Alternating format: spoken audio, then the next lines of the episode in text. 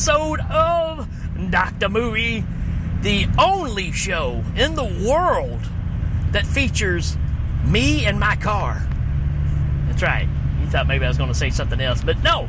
It's the only show that has myself and my car, the Bluenicorn, which currently has 224,657 miles on it from driving back and forth to work and playing gigs and all that kind of fun stuff. And wanted to come together and share another movie with you that, uh, you know, I've been doing a lot of the Italian Giallo flim- films. Films? no, films. And uh, I wanted to talk about an Americanized version. Um, it's no surprise that Brian De Palma is a huge fan of Italian cinema you see so much of his of the influences in, in all of his flicks, and this one literally is a giallo. Everything about it is uh, you, you could you could take this, and it could have been directed by many of the uh, giallo directors of the time. You do have the De Palma flair, which don't get me wrong, I, I love De Palma, probably my favorite American director. Um, but this is his take on the thriller, the uh, the murder mystery, the giallo, right? So we're talking about Dressed to Kill from 1980. It's a combination of giallo, like I said, and it's got some Hitchcockian things in here as well. Uh, you can tell his resources, and I love De Palma's style, and. Uh, somewhere between Argento's style and De Palma. That, that's really kind of my favorite style of filmmaking. And uh, yeah, if, if we found somebody that was kind of like the two of them together, which they're both a lot alike. Uh, Argento obviously is a bit more graphic with things. Um, now I'm talking about in their heydays, right? Because Argento's kind of, you know, kind of lost his his uh, mojo. But come on, I mean, if if we lived to be that age, we probably would too. But let's talk about Dressed to Kill, right? And uh, you'll see what I'm talking about when I talk about the influences. What about this cast, right? To kick things off, you got Angie Dickinson, right? Now, as a kid from the 70s, Angie Dickinson was a big deal, right? She was policewoman. Uh, very popular show very big with the uh, women's rights movement of the time, women power, all that kind of good stuff. Not to mention, Angie Dickinson was extremely nice looking in those times, right? So, definitely plays the great part in this. You got Nancy Allen, uh, another favorite of mine, right? You, you might know her from Robocop. You know her from all the De Palma films, right? Because she actually married De Palma stayed married for quite a while. You've got the great Michael Caine. I mean, come on. What else you need? You got Michael Caine in this being Michael Caine, right? And another plus for this, probably, I think it's his first role. I may be wrong. Actually, I, I don't know. Maybe I am wrong here. But we got Keith Gordon in this, which you know from Jaws 2. You know from Carrie not Carrie, Christine. Got my got my C's mixed up. Uh, so yeah, he's the guy that buys the car, Christine. He was in Jaws 2. Um, you know, you saw him a lot, but he was in The Burning back in the day, right? As well. So uh, this, and that's just that's just getting going on the cast, right? That's that's your big heavy hitters, right? But this is definitely an early role for Keith Gordon in uh, playing a, a young, I guess you'd say teenage, I don't know, 20 ish kind of guy. So uh, let's look at a synopsis here. It says When Liz Blake, which is Nancy Allen, a prostitute, sees a mysterious woman brutally slayed homemaker, uh, a, a, a, mysterious woman brutal, brutally mis. Let me start that over because I'm messing that all up. You know, I'm at a stop sign now, so I can read. When Liz Blake, a prostitute, sees a mysterious woman brutally slay homemaker Kate Miller, which is Angie Dickinson, She finds herself trapped in a dangerous situation. While the police think that Liz is the murderer, the real killer wants to silence the crime's only witness. Uh, that's all I can read for the time. So, yeah, let, us break this down a little further, right? This movie starts off a lot like the beginning of Carrie, right?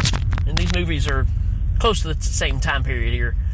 Uh, you got Angie Dickinson, Dickinson in the shower, uh, fantasizing. I think her husband's outside of the shower at the mirror doing the manly things, right? Shaving and all that kind of good stuff. And she's uh she's uh daydreaming, uh, arousing herself, I guess you would say. And you kind of get a shock to the system when a guy comes up and grabs her and starts doing stuff to her, even though it's all really kind of in her imagination. She's sexually frustrated, is what's going on, right? her love life has just lost its its luster, and she's remarried. Her first husband died in Vietnam, but the magic is gone, and she's just not uh, not happy with the situation.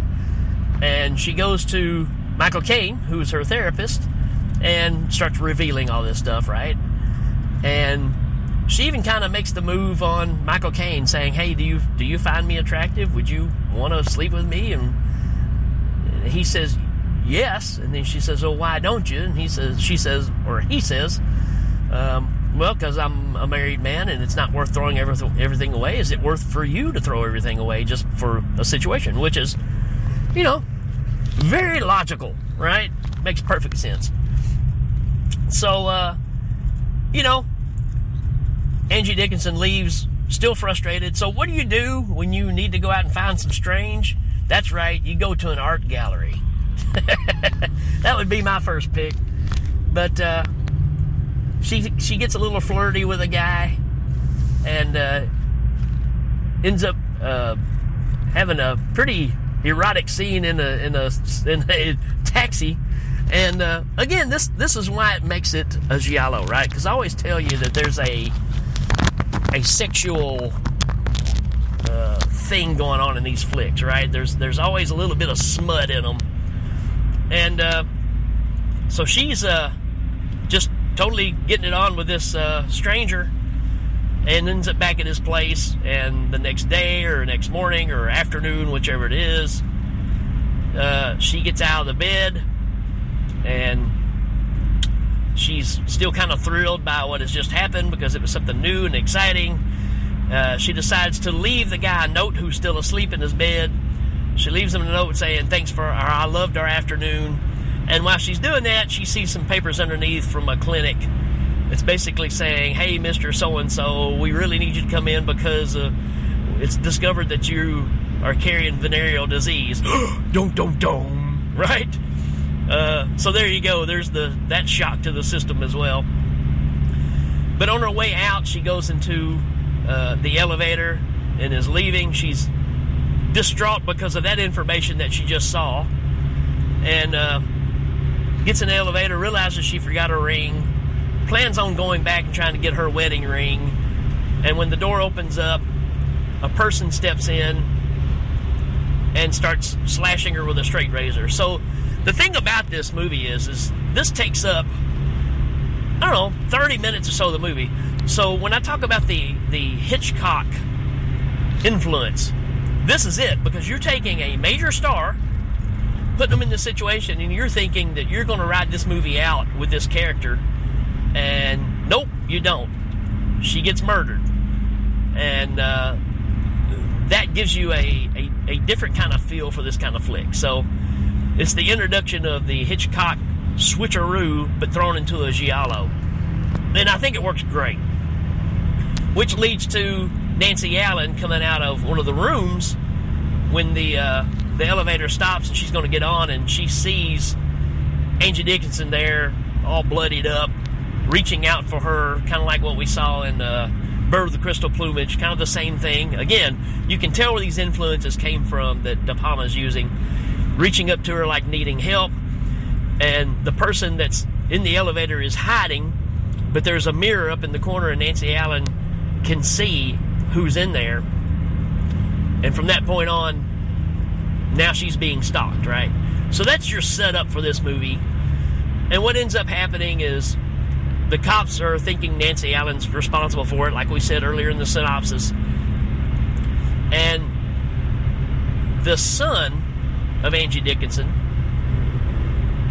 which is, like I said earlier, that's that's Keith Gordon. He's a very smart kid, right? He's building his own computer. He's into all kinds of technology. Uh, they make a big deal of, of profiling that, which is important because it ties into the story.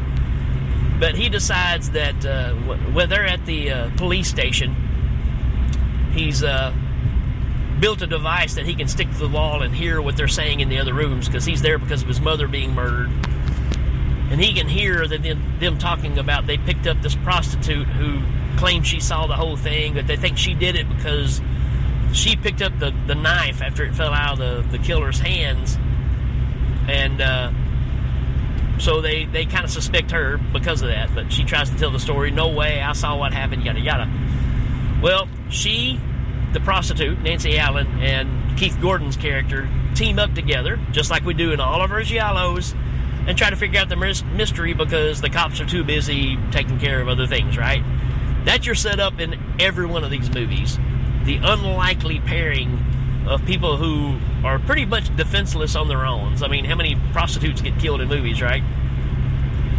But yeah, the threats start coming in, the killer's coming after her, and that's what we have from there on out. And without giving out too much away, um, it escalates and comes to a really cool ending uh, that's all I can say, right? I can't I can't talk any more about it because it'll ruin everything. But uh, if you haven't seen this movie, Dressed to Kill, uh, you're missing a gem of a movie, right? And this is this could be the best way to get into giallos because it's Americanized, right?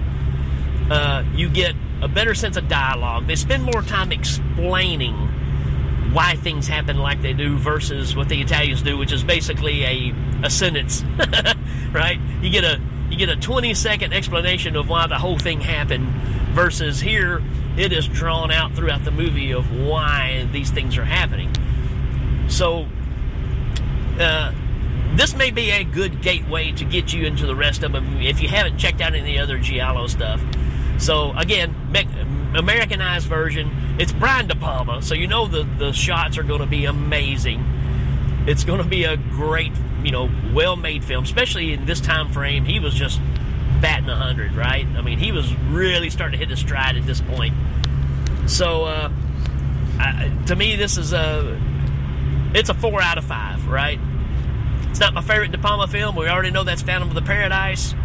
Uh, there's a few other that I like better than this. I really like The Fury or Fury. Um, I really like uh, I really like Carrie, and this one's right there. I really like Blowout too, which I need to do Blowout on this show for sure. But um, this is a very solid flick. It is 100% giallo. Got some great twists and turns. It'll keep you guessing, and uh, the scenarios that Nancy Allen goes through her character goes through are a bit more relatable, I guess, because they're Americanized. You know, there's a scene on the subway that uh, is pretty intense, and and uh, there's so many dangers. Right? It's not. It's one thing to just deal with somebody trying to kill you, but when you're living in, you know, New York or wherever you're living, and it's a, a busy, you know, area, there's all kinds of threats. Right? So it's just another thing to look out for. So, um, I think it's really interesting. It's a well made film. Like I said, four out of five. Highly recommended as far as getting into murder mystery movies. It's, it's one not to be missed. Uh, and it's dealing with some subject matter that really was not talked about much at the time and uh, is a lot more relatable now when we see how society has changed and where we're heading. And uh, re- really dives into a lot of stuff. And that's kind of what I've always said about Argento, too. He was kind of that way. He wasn't afraid to push buttons, he wasn't afraid to have uh, gay, you know, characters in his stories and stuff back in, you know, the early 70s. just about every movie that he made back then has has a character that is, you know, gay, which you didn't see really much in, in stuff back at that point.